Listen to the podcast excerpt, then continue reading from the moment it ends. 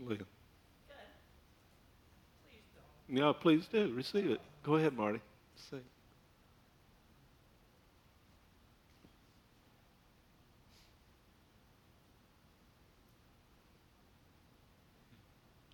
I want to honor you. Could I just pray in behalf of, Yeah.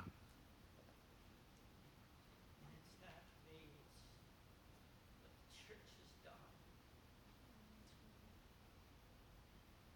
Lord. Lord, this woundedness proves you are so identified. So identified. And Lord, fear, fear has gripped us, locked us up, hindered, Lord, your move.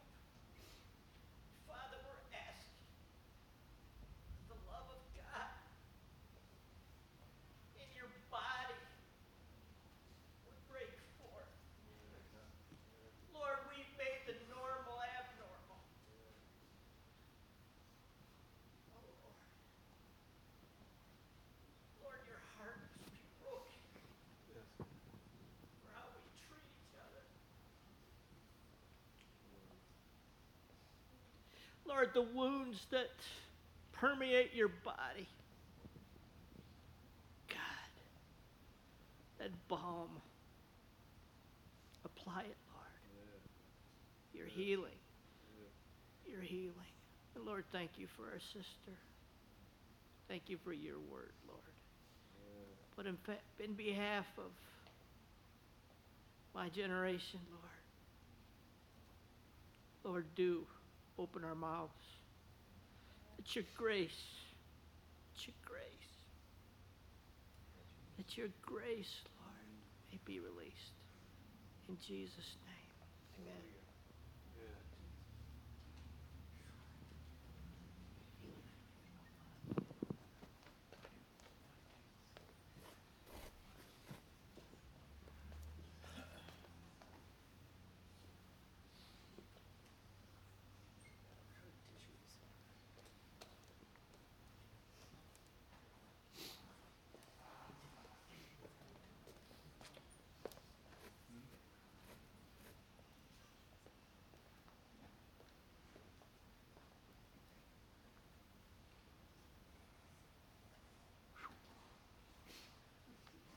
You got something?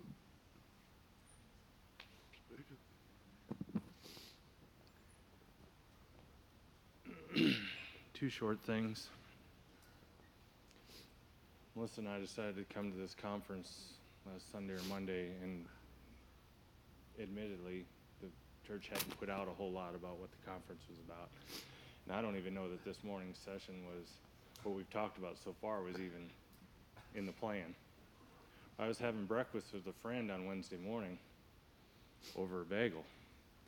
And what we've been talking about in the last hour was exactly what I expressed to them about the quenching of the spirit for the sake of control and theology. And this is my church, not God's church, and these are my people, not your people. And this is my plan.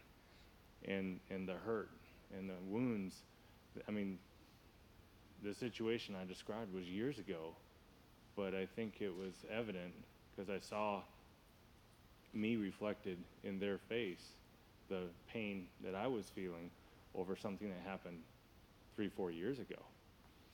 And so I just wanted to, this is awesome. Because, I mean, that was just totally cool. And then Leah, last night I had a dream. I was telling Melissa about it this morning. And I don't remember, even now, I don't remember a lot of the details, but I was in a workshop, if you will, multi day workshop with an old man who had white hair. And we'll pretend it was Tom. It wasn't, but.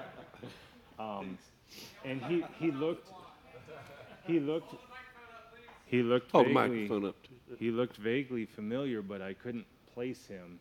And so we were just talking, like me and Tom or me and Mitch would, you know, and just going through the motions of the workshop and getting to know each other and building relationship. And and I, I just I couldn't get it out of my head.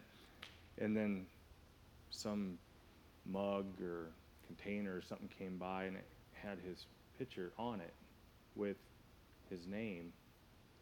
But in the picture, he had darker hair. And I was like, wait a minute, this is you. And it's someone who's very prominent in our community now. And I don't know him personally, but I know of him. He's come to Blacksburg in the last year or so. And I was like, what happened to your hair?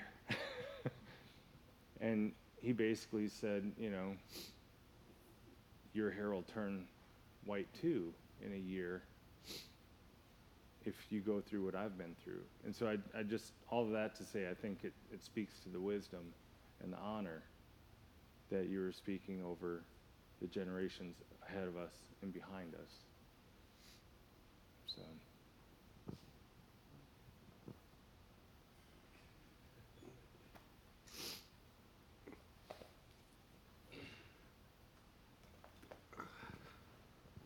You know, I, I don't even know what to say. I know that the Lord is just stirring something in, in here. And, you know, it's been really on my heart recently. Just, you know, we were talking to Emily. We're kind of over, we kind of oversee the youth pers- peop, you know, team. We were just talking to Emily and, you know, just trying to think about how the youth could think generation before and then generation, you know, uh, before them. You know, how, how could, how do we get outside of ourselves to think generations before, generations after? And um, I don't know. I just continue to think of how you know a lot of people ask me, you know, you know, I, I love my mom and dad, but a lot of people say, you know, well, you know, you have three boys that are walking with the Lord, and you must have godly parents. I said, well, I mean, my parents. I mean, we went to church and things like that, but it was more kind of social oriented. I, but I can always think of my grandmother, like and how she just walked, you know, and I didn't even really want it at that moment in time. I just knew that every time she walked in the room, I was going to be loved on by Jesus, and and just the influence of that, you know, how much that imparted to me as a gener- this generation, and so I just want to continue to declare that honor, uh, not only the wisdom, but there's so much empowerment that are in that's in this generation above me um, that needs to continue. I mean, you, start talking about, you know, fathers and fathering and mothering. Well, I mean, I still feel like I'm kind of growing up into that, but I'm not there yet. I don't feel like, but you guys are. Like, you know, the ones that we're talking about, you are fathers and mothers of the faith, and and and I just reiterate that honor to you guys, how y'all walk with us how you continue to encourage and build up, and, that, and that that season is not even close to being over with. And God's just awakening it again in in this, because I think sometimes, like you said, that hurt and the stuff that sometimes we've gone over just diminishes that and, and tries to cut that off, and God's just awakening it. And I just I continue to think of how even though my grandmother and grandfather have gone on, and and, and some of and my other grandparents, uh, specifically the one I mean, she, she used to love and hug on us. Worst thing ever was, you know, I, I broke my collarbone. She came, she came to visit. And I don't know if you know about a broken collarbone, but it hurts like crazy. She came in and squeezed the stew out of me and loved on me with Jesus. I went in my room and like passed out because out of pain. But, but, you know, but she just the love that came out of her and and the encouragement, wisdom that I didn't always receive. And so some some of you have felt like, well this generation hasn't always received what you wanted to give.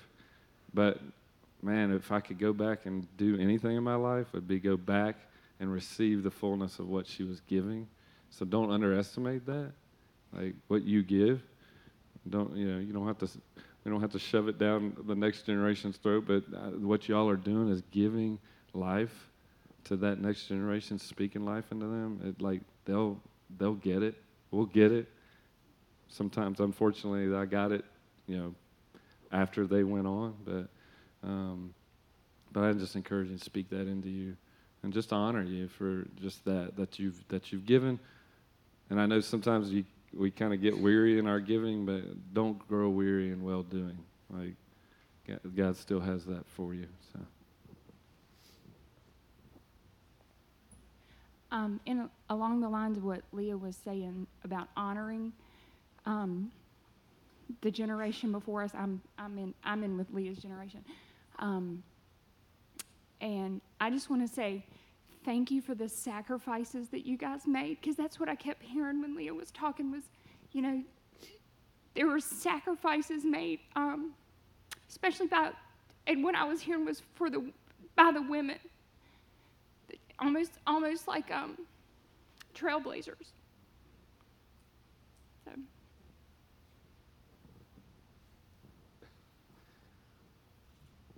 Anyone else before I t- give this back to Rick to try to figure out where to go from here?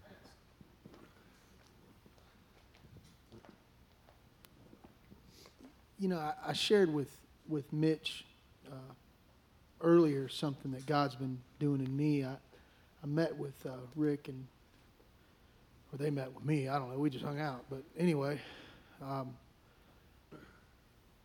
you know,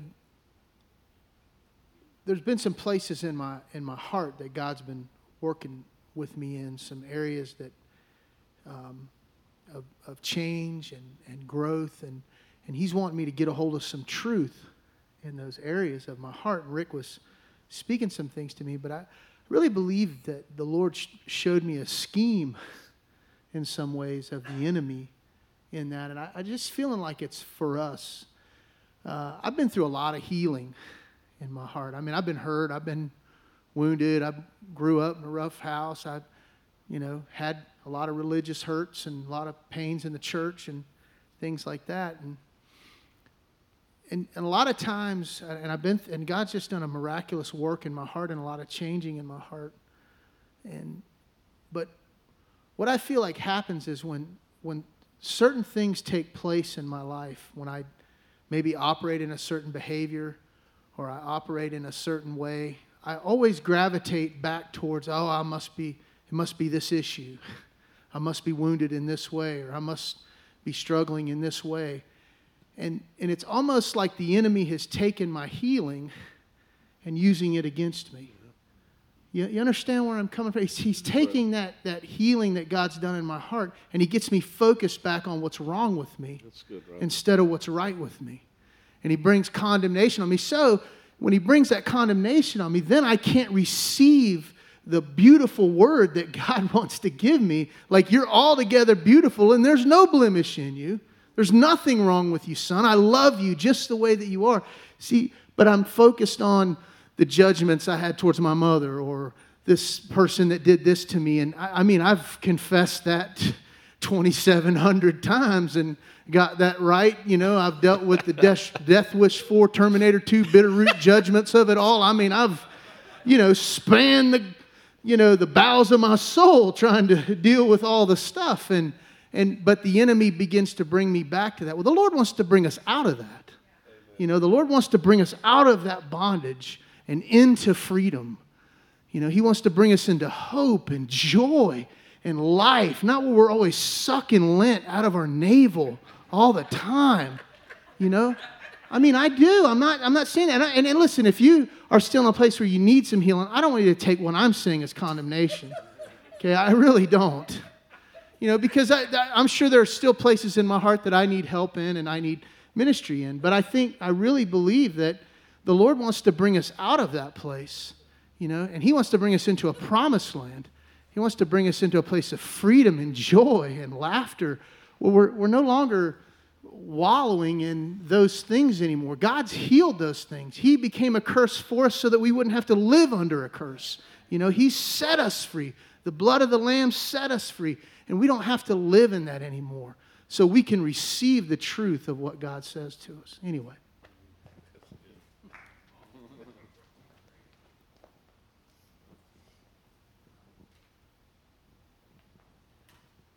As Leah spoke over us and asked for forgiveness, I always feel when somebody asks you forgiveness, it's important to verbally say, I forgive you. So I just want you to know that on behalf of my generation, I forgive you. We forgive you. And I have a mother's heart, and I have a heart for reconciliation. And hand in hand, we are stronger. Thank you. Receive it. Last night, um, the Lord reminded me of a verse, and I think it goes with some of the things we're talking about today. I couldn't remember where it was, and I couldn't remember the whole verse, but um, it's it's in Isaiah. I mean, no, it's in Luke. Well, there are two. One of them is Isaiah 42:3, and um, that says that a bruised reed he will not break. And then in Luke 4 18 and 19, um, Jesus says, He has sent me to set at liberty them that are bruised. And that's what Robbie's talking about. He wants us to be at liberty. He doesn't want us to wallow in those bruises. he wants us to be at liberty. And, you know, it's a powerful place for us to be. And we're moving in that direction, which is praise God.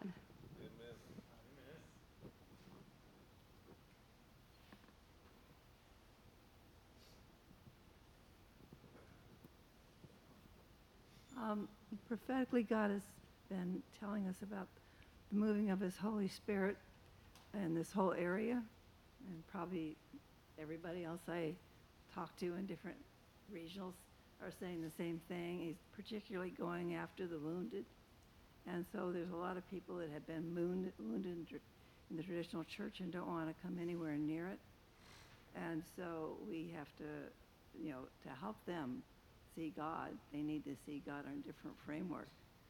Uh, and so just be alerted that God is moving us in an exciting direction. And, there, and there's purpose to this, not just only for our benefit, but for those whom God's calling.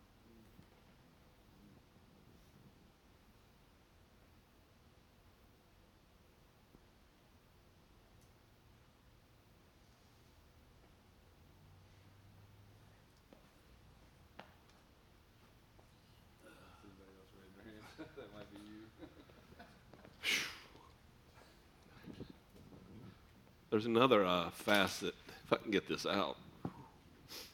There's another facet of honoring. Um, sort of in my heart in relationship to that middle force, you know, 1 Corinthians 12.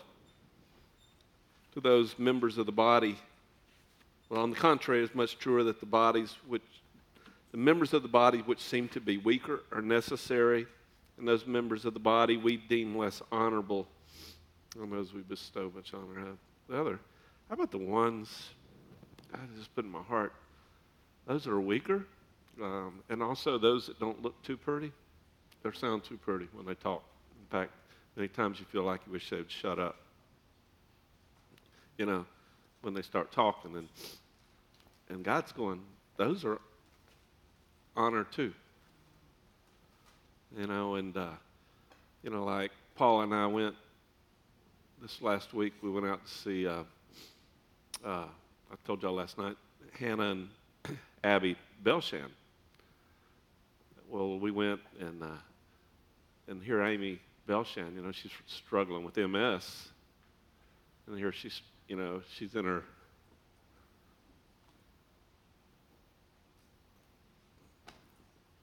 interpret that in her wheelchair thing. Huh? No. Buggy, wheelchair, scooter, you know, and and I'm going, God, may would never cease to honor the uh, the weak and the unattractive and, and the the less seemingly members, you know. And we're always about honoring the strong or the or the the ones up front, those that look pretty or whatever, you know. God, God. Scott.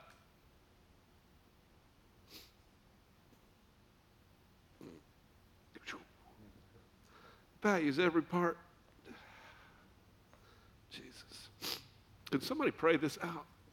Somebody's got to pray this out. It's got a heart for the, the weak and the and the somebody pray it, please. Get it off of me.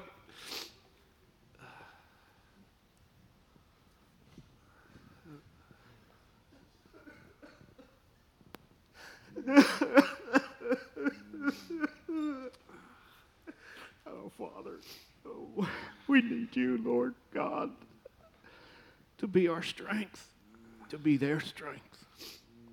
And Lord, we do ask for your hand upon their lives, not only in their physical bodies, but in their mental bodies, Lord, that their mental strength would be your strength, that their physical bodies would be your body, Lord.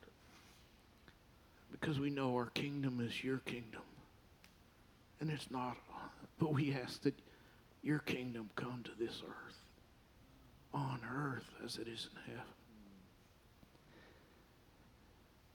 Lord, I just thank you and praise you. And we do honor them. We honor them for their steadfastness in loving you. We thank you for Amy. We thank you for Jim. We just pray and speak life into them. We speak your kingdom into them.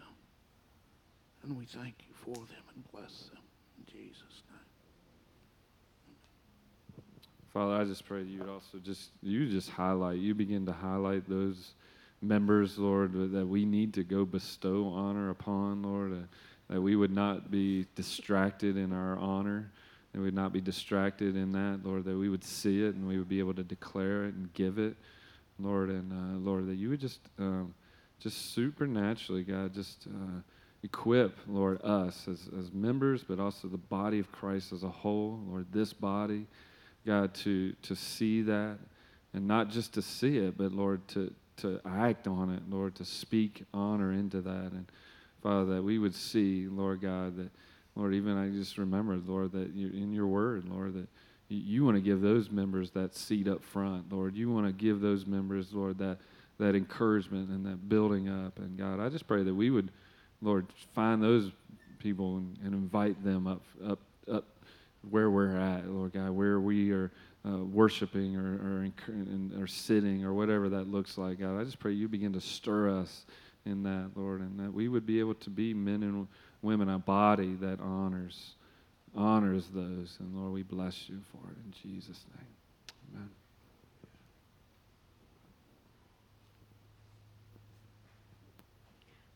I don't know, I just, all of a sudden, I could not stop smiling. And I just felt like, Kathy, you and Matthew are a forerunner. Like, you're forerunners in this. The confidence that Matthew has in his value and his worth just blesses me. Blesses me. And I think you just need to receive the well done. You are a woman of just honor and power and strength. You're precious. And what you've invested in your son is just amazing to me. And if you watch him, he just, I feel like it's Jesus walking among us. Like during worship, he'll just walk in and he knows gosh, that he has value and worth in this body. And his life means a lot. And I just, you just need to receive, like, the breakthrough that I feel like that you have brought in your obedience and even in the places that you ask and that you'll ask confidently. And I I just thank you for that. I thank you for your persistence and how you stand and just the joy that you and Matthew bring to this body. It just blesses all of us. How about Maya? Jeff and Beth. Beth with Maya. You- You'll see. You'll bring them up. Bring up middle worship. I was asking about it the other night. She'll just, he said she'll be kicking, you know, like, ah, yeah. What you got, Rick?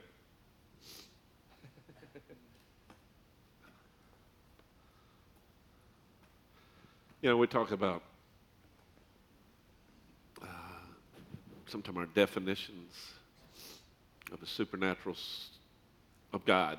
And then we could say, think about definitions of a Holy Ghost, spirit filled corporate worship service. You can't get no more powerful than what we just went through.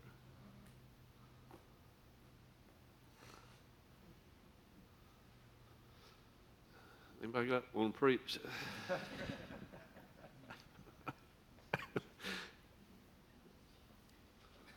I want to crawl up behind the speaker. Do what? I know where to worship. I know where to go to worship. Just, I think I got to download this. Um, God, I just feel like I'm feeling his heart. Dude, just feel his heart. And that's sort of what, you know, um, you know, we're talking about the heavenlies, where, you know, let's go to that Second Corinthians 6 passage, please. I'm just trying to be, a, I think God's saying, speak this. We could go into worship right now, and Robbie could really lead us into in the depths of God's heart. And I think He's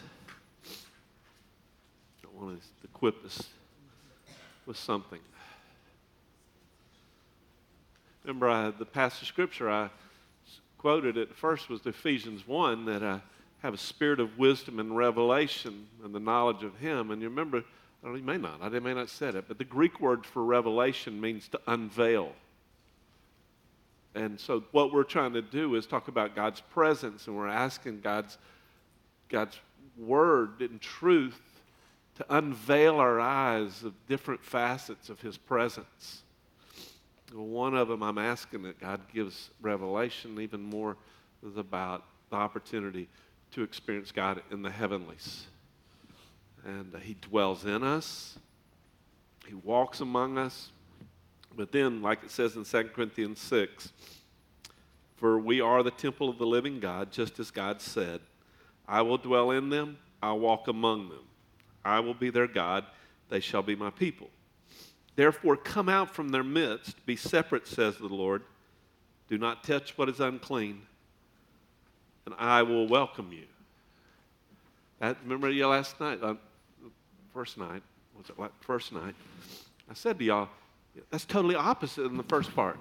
I'll dwell in you, I'll walk among you. That's, that's God initiating.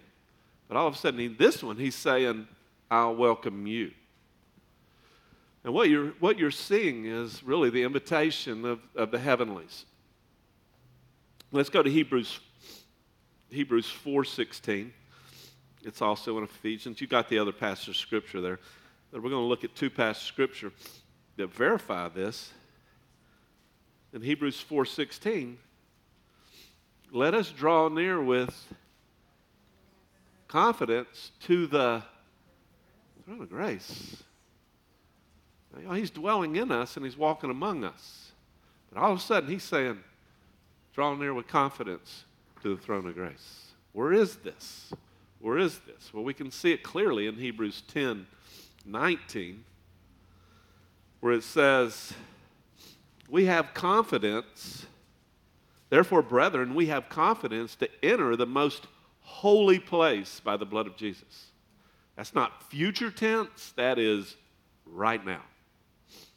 We can enter the most holy place. Well, where's this most holy place? Well, if you would, look with me in chapter 9, verse 23, where it says, Therefore it was necessary for the copies of the things in heaven to be cleansed with these things, but the heavenly things the- themselves for better sacrifices from these. From these. For Christ did not enter a holy place made with hands, a, a copy of the true one, but into what? Heaven itself. To appear in the presence of God. Why? For us. And then when it says in Hebrews 10 19, let us come with confidence into the most holy place, Where is he inviting us to come? Into heaven. Now, you know, how can this be? How can this be? Well, if you look in Revelations chapter 1, verse 10, you see John experience something, and it gives us a clue what this is. Um, I, uh, verse 9, I, John, your brother and fellow partaker in the, tri- in the tribulation and kingdom and perseverance, which is in Christ Jesus, was on the island of, called Patmos because of the word of the Lord. That's a big, awesome statement. He's there because the word of God and the testimony of Jesus. He's, he's in wilderness because of that. but anyway, verse 10, sorry. I was in the Spirit in the Lord's day, and I heard a loud voice like the sound of a trumpet. And y'all know the rest of the book of Revelations. I mean, he's gone into heaven. But he was in the Spirit on the Lord's day. So when we're talking about drawing into heaven, obviously we know it's in the what? Spirit. You're, you and I are made three parts body, soul, and spirit. It's with our body that we experience the world. Our soul is the chooser, but our spirit is that communication link into the spiritual realm. And that's how we come to God in spirit and in truth. And, and unfortunately, as you heard me say the last few nights, the heart, the programming in the heart is what interprets what we're receiving, both either in the physical realm, but in the spiritual realm, mainly, it's just pure. I mean, it's just pure. What programming in your heart determines what you see and hear and receive from in the spirit. Um, a couple examples. Um, Blessed are the pure in heart, for they see God. Pursue sanctification, and without which no one will see the Lord. You know, that's sort of blessed are the pure in heart, but they shall see God. Um, I was talking about Mark 6, about those last night. This is why Leah was, what Leah was doing uh, saying important. Oh, by the way, let me just put a little commercial in here. Uh, um, Amy handed me this when she first, first started. She said, uh, started last night what God wants to finish. Says, skunk smell pervading among us. Uh, God wants to remove sin, call people to repent. Grace and conviction. Then we can move closer to God. Call people to repent. What have we been doing for the last hour? Wow. And then, he, and then he, I didn't write it down, but he gave me Hebrews 4.16. That's where we're going. So anyway, what was I talking about? Oh yeah, you remember in Mark six when uh, Jesus comes into his hometown, the program in the heart of the people there, when they saw Jesus, they saw Jesus as a what? A carpenter. They received him as a carpenter, and so therefore they could only receive from him as a carpenter. The program in the heart was determining what they were receiving. How about the time God speaks, Jesus is talking, and God the Father speaks over Jesus? Jesus tells the people, He's spoken to you for this purpose. He's spoken to you. Par- literally paraphrased from them. God the Father spoke out of heaven and said some people thought it thundered. Some people thought it was an angel, but some people thought it thundered. In other words, the programming in your heart determines what you're hearing in the spirit. So when we're God's inviting us to come into the most holy place, come. It's in the spirit. And it's God's heart for us to be there. And I, there's past scripture that I was supposed to be there where that place. In John 16, Jesus said to, to the disciples, he said, in, in speaking to us, he says, I do not say that I will ask the Father on behalf of for you. He says, Father himself loves you. In other words, you go there. And so Jesus' whole thing is about to, to get us into the, into the most holy place. Uh, remember in, um, in John 14, 1 through 3, in fact, everything Jesus did was to empower you and I to come as sons and daughters into the most holy place. That's what he's all about. And that's what he sold the disciples. He said, told them, he says, Y'all have heard me preach this before many times. In fact, this is the basis of dwelling place. In John 14, after he told the disciples he was going to leave, and then he, they're freaking out, and he says, Don't let your heart be troubled. Believe in God, believe also in me. But then he says, In my Father's house are many dwelling places. And we know that's not mansions. You've heard me say that before. That has nothing to do with mansions. It is not the Greek word for mansions. It has nothing to do with houses or anything like that. What it's got to do with where God is dwelling. Dwelling place, dwelling place, dwelling place, dwelling place, dwelling place. Here's a corporate dwelling place. Down the street is another dwelling place of God. He said, In my Father's house are many dwelling places. Because why? In the old covenant, there was what? One dwelling place. This is new. This is new. And more importantly, in that, in my Father's house are many dwelling places, like I, you know, y'all have heard me say this before, but my heart is being a father with Shay and Michelle when they were in our house is, is to spend time with Paula, to spend time with Shay, spend time with Michelle, you know, and so that, you know, this place. And I only have four kids. I don't know how, I mean, I only have two kids, but I don't know how to do it with four. And Driscoll's got six. And I'm going, what? You know, how do you do that? You know? You know? You know, that's God's heart. But here's the cool thing with God in the Father's house, He can be with all of us at the same time. And that's the cool thing. But what's more importantly in that John 14 passage, my Father's house are many dwelling places. If it were not so, I would have told you. And then, then he says, I go to what?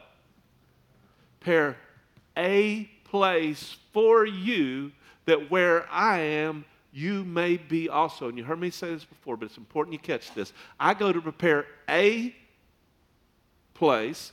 In the Greek, the word for place is singular, one place for you, plural you in the Greek. So, a place for you. If it was mansions and houses, it would say, I prepare places for you, for you. But no, there's a place for you. Plural you, one place. What's the one place? It has nothing to do with a house. That where I am, you may be also. Where's Jesus at, y'all? Ephesians 1 right hand of the Father. He was dead, raised, and seated at the right hand of the Father, far above all rule and authority and power. That's where he's at. The, in Ephesians 2 is right for the end of the chapter. He goes, We were dead in our trespasses and sins. By nature, children of wrath, even as the rest. But what? What does it say in 2 4?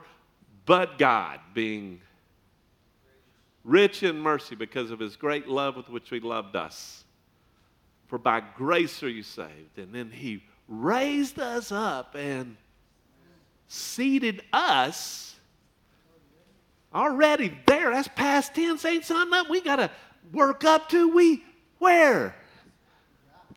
We, got it. We ain't no scuzz balls like Robbie was preaching about earlier, you know? God's calling Robbie, come on up. Come on up, son. Come on up. That's why it says in Colossians chapter 3, verse 1 if you have been raised up with Christ, keep seeking the th- things above where Christ is seated. Why? If he's seated there, what? So are you. That's the Jesus. That's the place that Jesus put to prepare for us. That's called in Christ Jesus. That's what he prepared for us. So when we talk about going into heavenlies, we come in to his place, Jesus' place before the Father. I love that thing, the thought. In my Father's house are many dwelling places. If we're not so, I told you I got to prepare a place for you. In other words, there ain't no angel. You heard me say this before. There ain't no angel demon come up to you and say to you, "Who let you in here? What you doing in here?" Colleen, like when you go up there, it's just like Barack Obama, he lives in the White House. If you went to the White House right now, you start trying to walk in there, going to say, You got ID? What are you doing in here? You don't have a what in the White House? You don't have a place. Now, Barack Obama's two daughters, wherever they want to go in that White House. But there's a bigger White House God's house. So Colleen go in there. Don't dare let the security guards, angels, question her. See, this is my father's house. Get out of my way. And where's she going to go? She's going to go to the main place, right with her daddy. That's what he says. Come. So when we're talking about the heavenlies, Jesus made a way for us. He gave us his place in the Father's house in the courtroom of heaven. And, and this is interesting. I don't have time to teach about this, but I wish, uh, George, can you bring me that over here? Right here. You might see that marker box, markers. Uh, I, I thought it was like right. Yeah, there it is. Thank you. There's two places you need to be aware of in the heavenlies. I'm writing a book on the courtroom of heaven.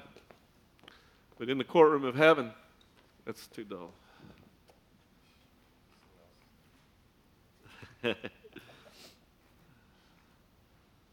don't know.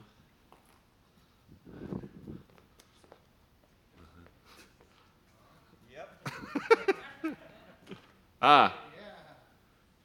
Okay. Let's say this is God the Father. Say, here we are. In the, court, in the courtroom of heaven, here Jesus is who lives to ever make intercession for us. Here Satan is that does what? According to Revelation chapter 12, verse 10, he does what? Accuses us before our God day and night. Now, this, y'all, is sort of the picture in Job chapter 1, where this goes on all the time right now. Judge. Actions are judged. But let me just tell you something. You don't want to stay here. And I don't have time to go into all the past scriptures about this. Where you want to go is secret place. You want to live here. That's the judge's chambers. You know how the judge will walk out? All rise. That's here.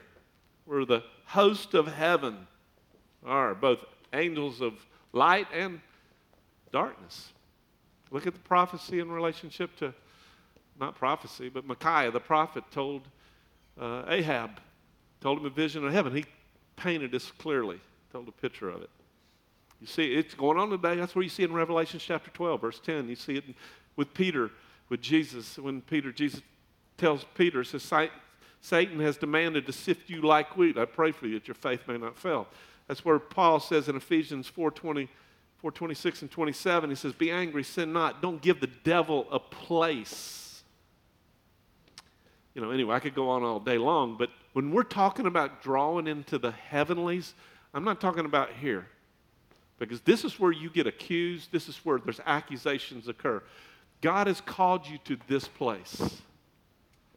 This place. It's a place of the mercy and grace of God. And, and, uh, and I'm, I'm going quicker, and you've got the verses there. But let me just you something about this place. It, there are no accusations in this place. You get this picture in James chapter 1, verse 5, where it says, where it says, Let him ask, if any of you lack wisdom, let him ask of God who gives to all men generously and without reproach. In other words, in this place, this is a picture of being here, there is no picking you apart. I mean, it's where you see in, uh, in uh, where, where do I have it in? I know I got it in these notes somewhere. Oh, Jesus. Oh, the purpose, where it's, it's literally in this part under the purpose of the heavenlies, is, is that it's the secret place, it's the hiding place. It's literally Psalm 31:20 says, it says, He will hide you in the secret place of His presence from the conspiracies of men and from the strife of tongues. Robbie, how many times you live life and you're hearing, you're hearing either in the spirit or you're hearing it physically, and you're hearing well, I know, I'm not talking about the physical part, but how many times are you hearing just what you are, what you're not? I mean, you just, you don't measure up. You don't do this. You don't, you're not a good dad. You're not a good leader, you know? What are you, when you're hearing those accusations, you know where that is? That's a signal we're here. We're picking ourselves apart, and God's saying, Come in the secret place of my presence. I will hide you from the conspiracies of men and from the strife of tongues.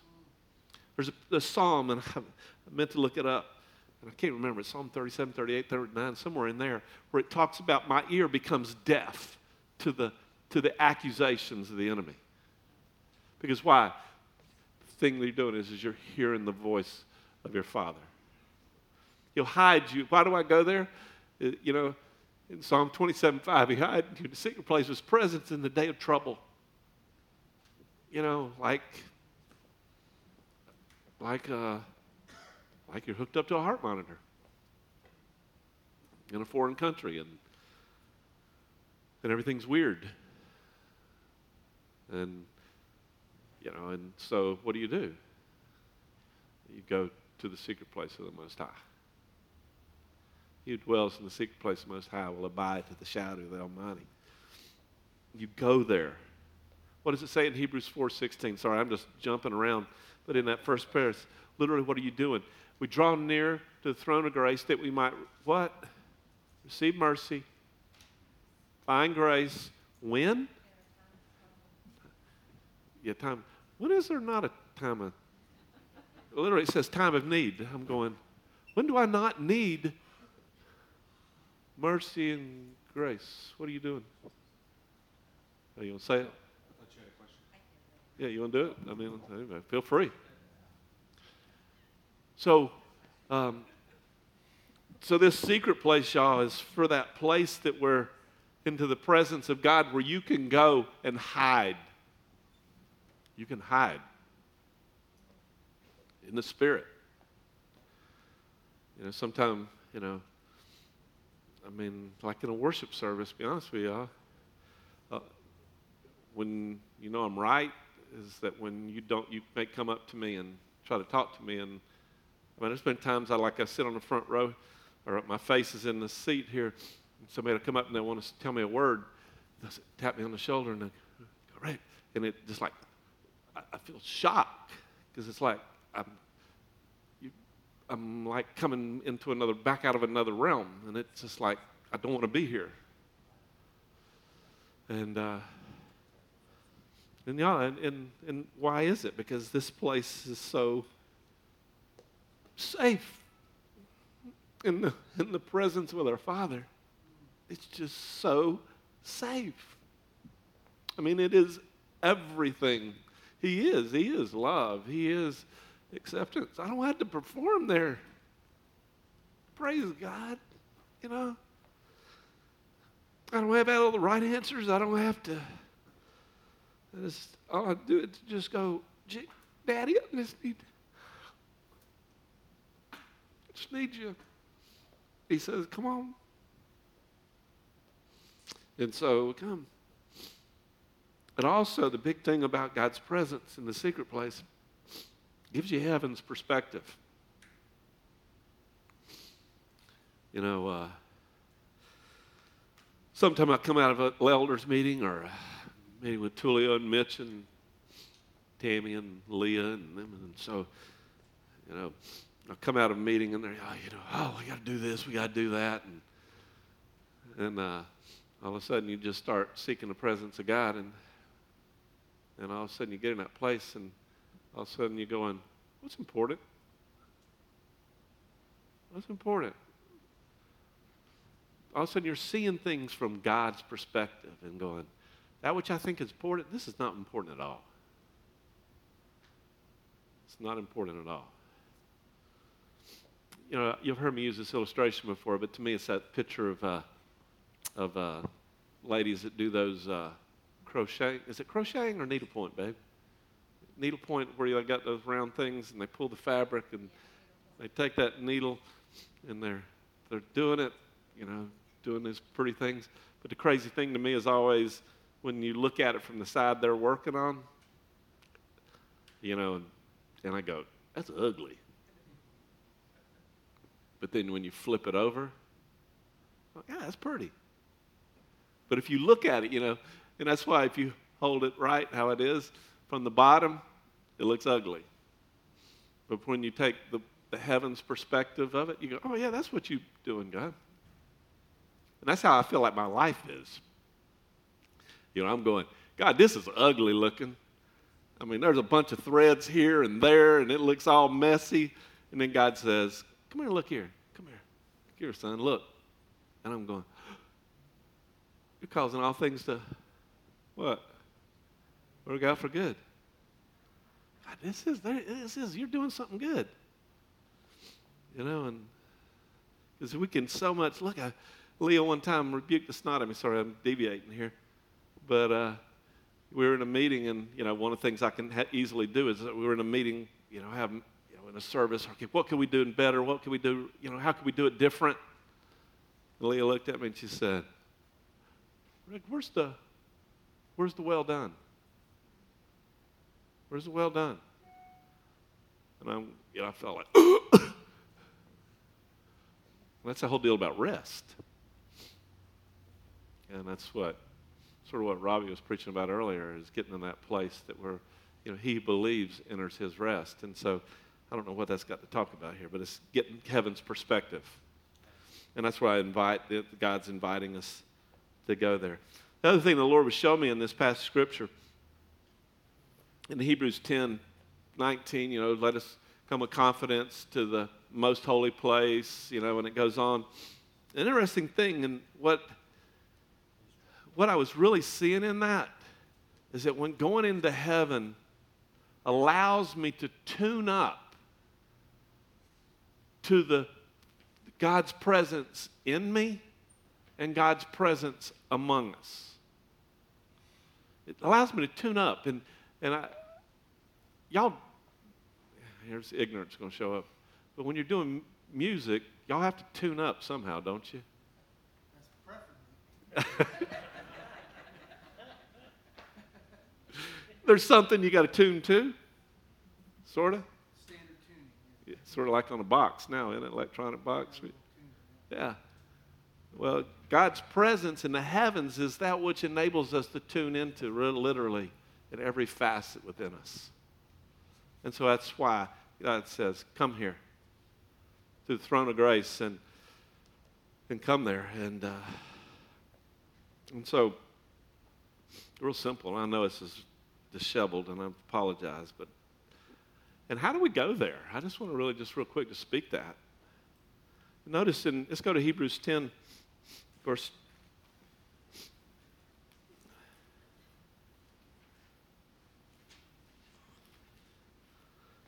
19, we have confidence in the innermost holy place by the blood of Jesus. Uh, but notice down there in verse 22 let us draw near with a what? Sincere heart.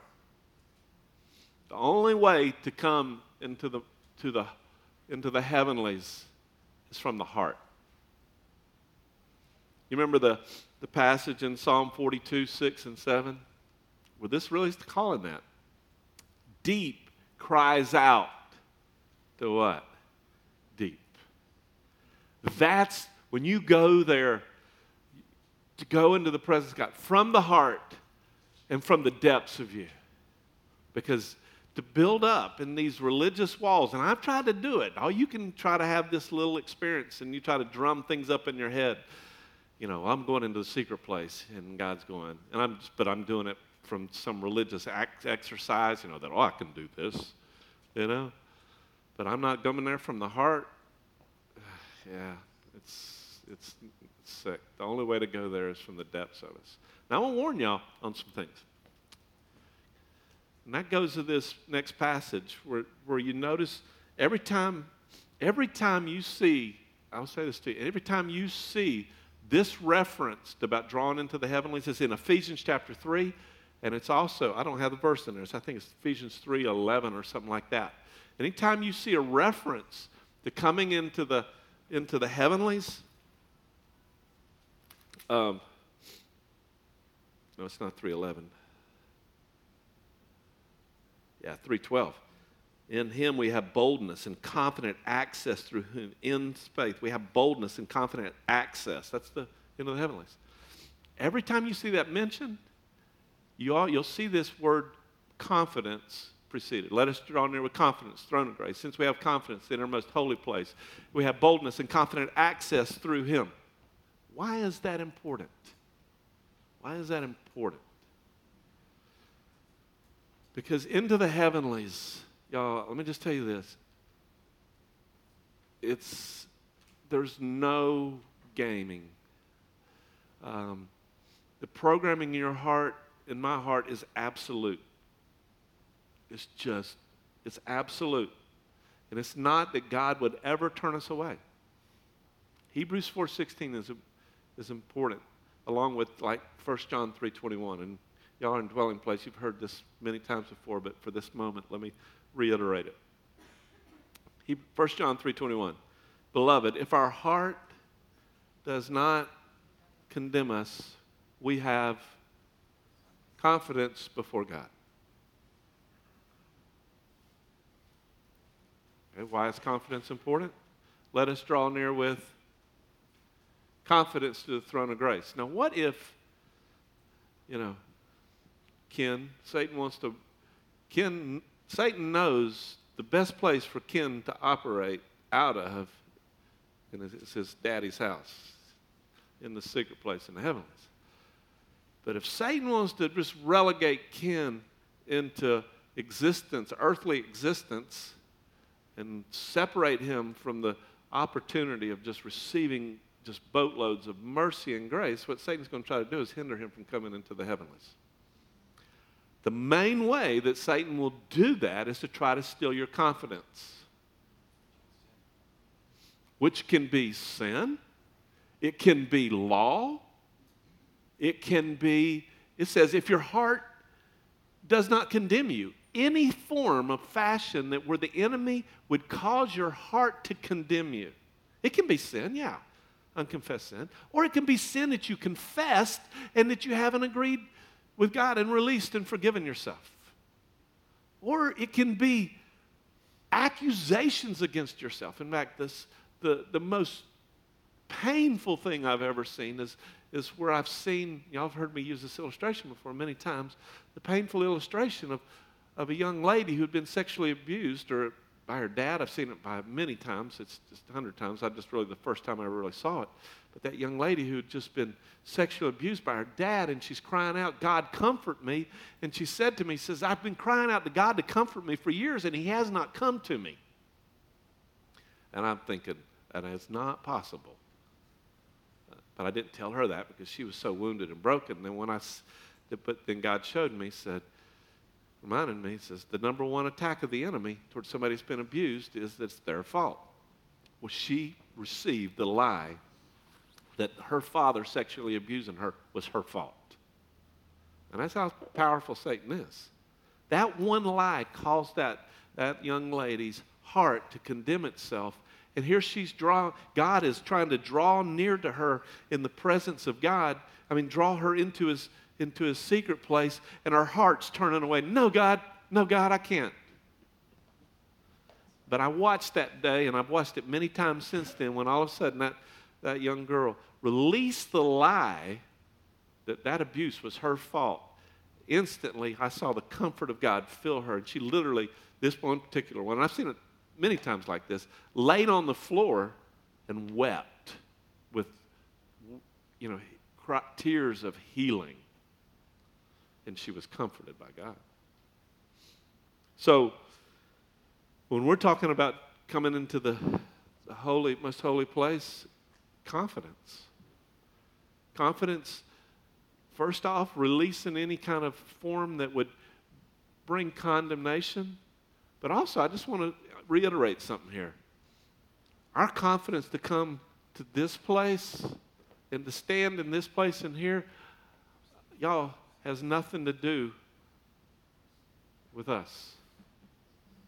It has everything to do with who He is. In this place that He says, I go and you can have my place with the Father. And so I go Jesus, I'm here. Ain't no righteousness that I have done or anything. I receive your righteousness. I receive everything that you have, everything that you've done.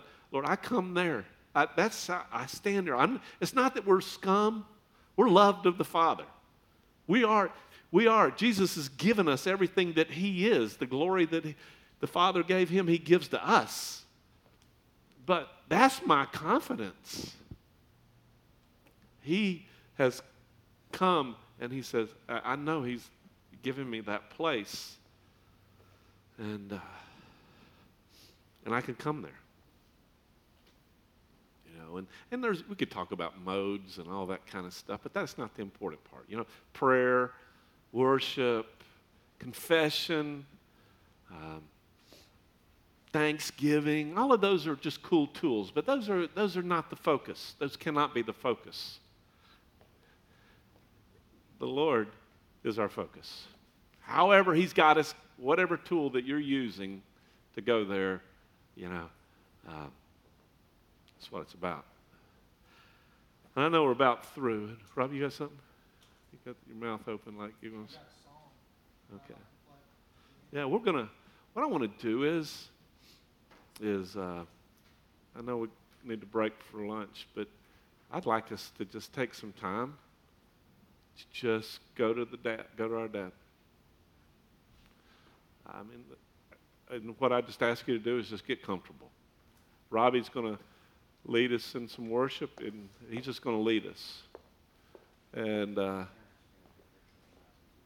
and the parents are going to pick up their children in 15 minutes. You can bring them back. Yeah. So. Uh, They will be unsupervised. You take him into the heavenlies with you. let Melissa figure this out here, because how she can let God babysit her kids in the heavenlies. How about that one? but that's in the spirits. He does. That's right. I've watched Tad and them. so, uh, just allow God to just draw near to the Lord in your heart. And uh, if there's something that's stealing your confidence, uh, just release it. Just release it. If some accusation that's come at you, release it. If there, if there are, is there is unconfessed sin, release it. Ask God to forgive you. When in doubt, repent. That's my motto. And so, Robbie, lead us.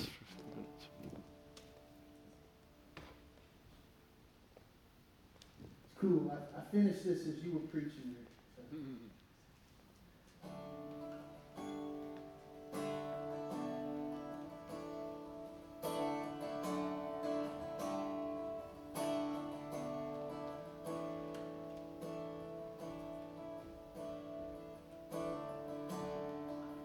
Filthy rags I stand, just as I am. Hold me in your nail-pierced hands. I lay my faces down.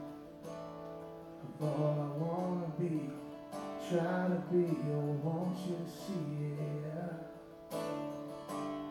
You place a robe on my shoulders. You wrap me in your love, and I am yours. You are mine, I'm the branch. You are. You're the potter, I'm the clay. Mold and make me, Lord God.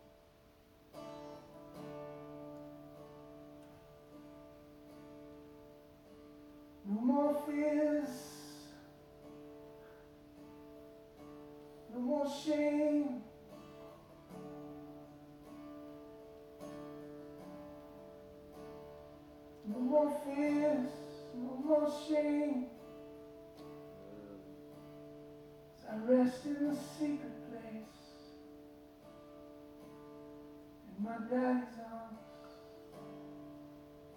My daddy's arms. My daddy's arms.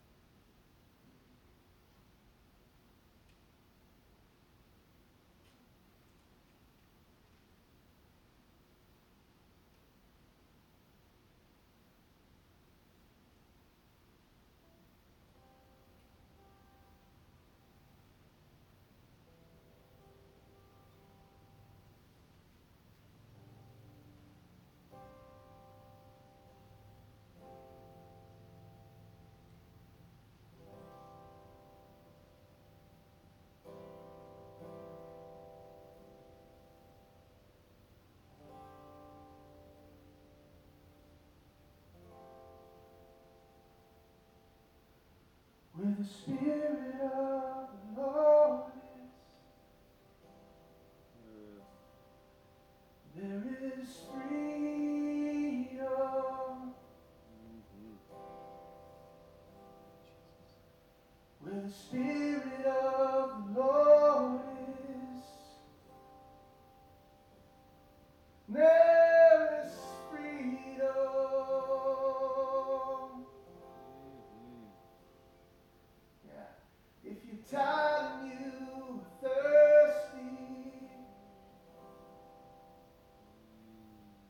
there is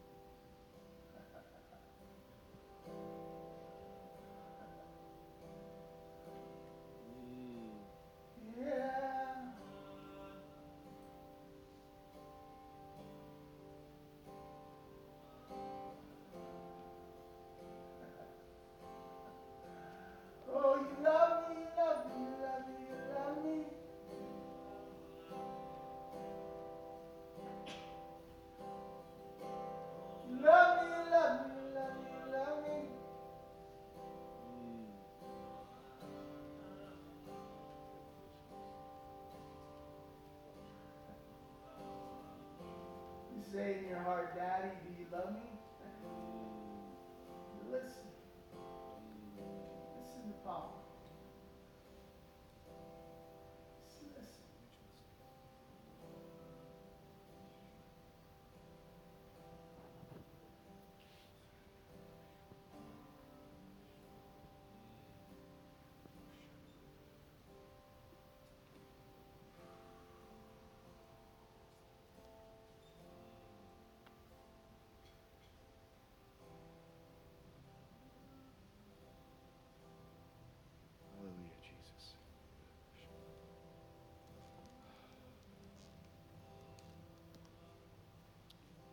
Hallelujah, Lord.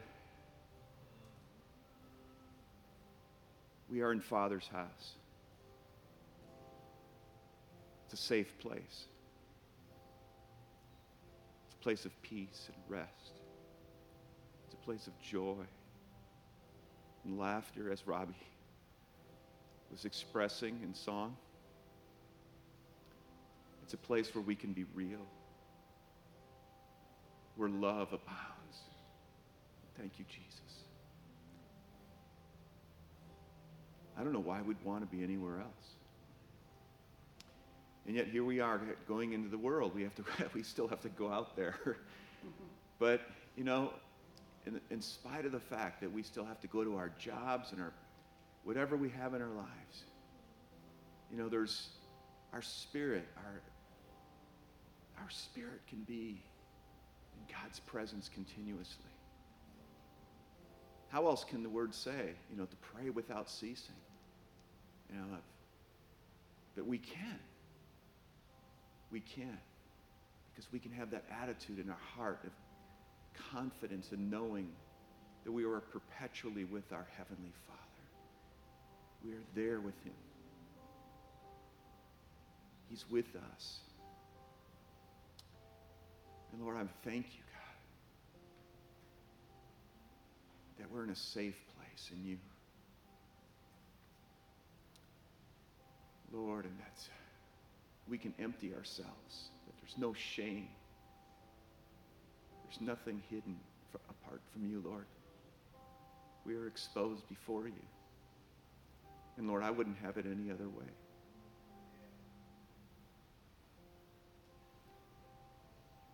Because, Lord, in that place where I'm, I'm naked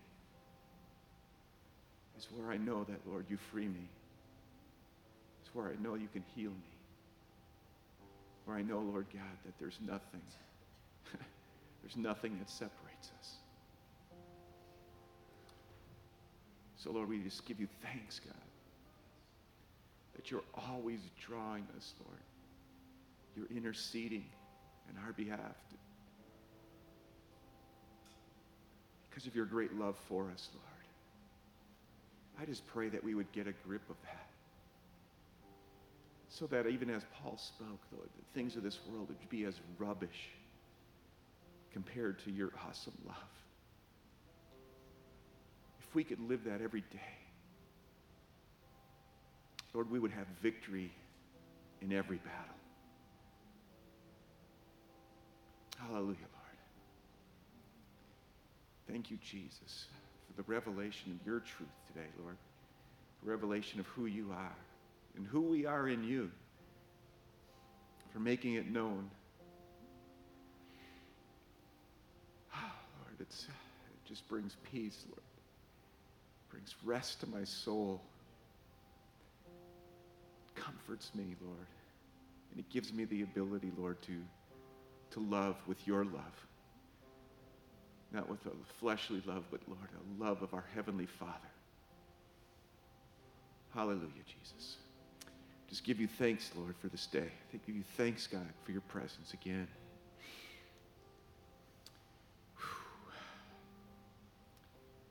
We love you, Jesus.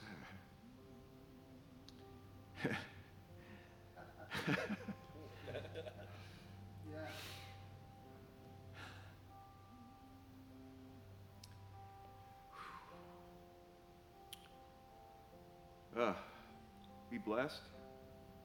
I guess we, Tulia, we start at 2? Yes. 2 p.m. And again, we, when we come back, do not park on the street, correct? Park in a parking spot. And we go from 2 to 5? Okay. Lord bless you and have fellowship over lunch, wherever you might go, if you have lunch. In Jesus' name, amen.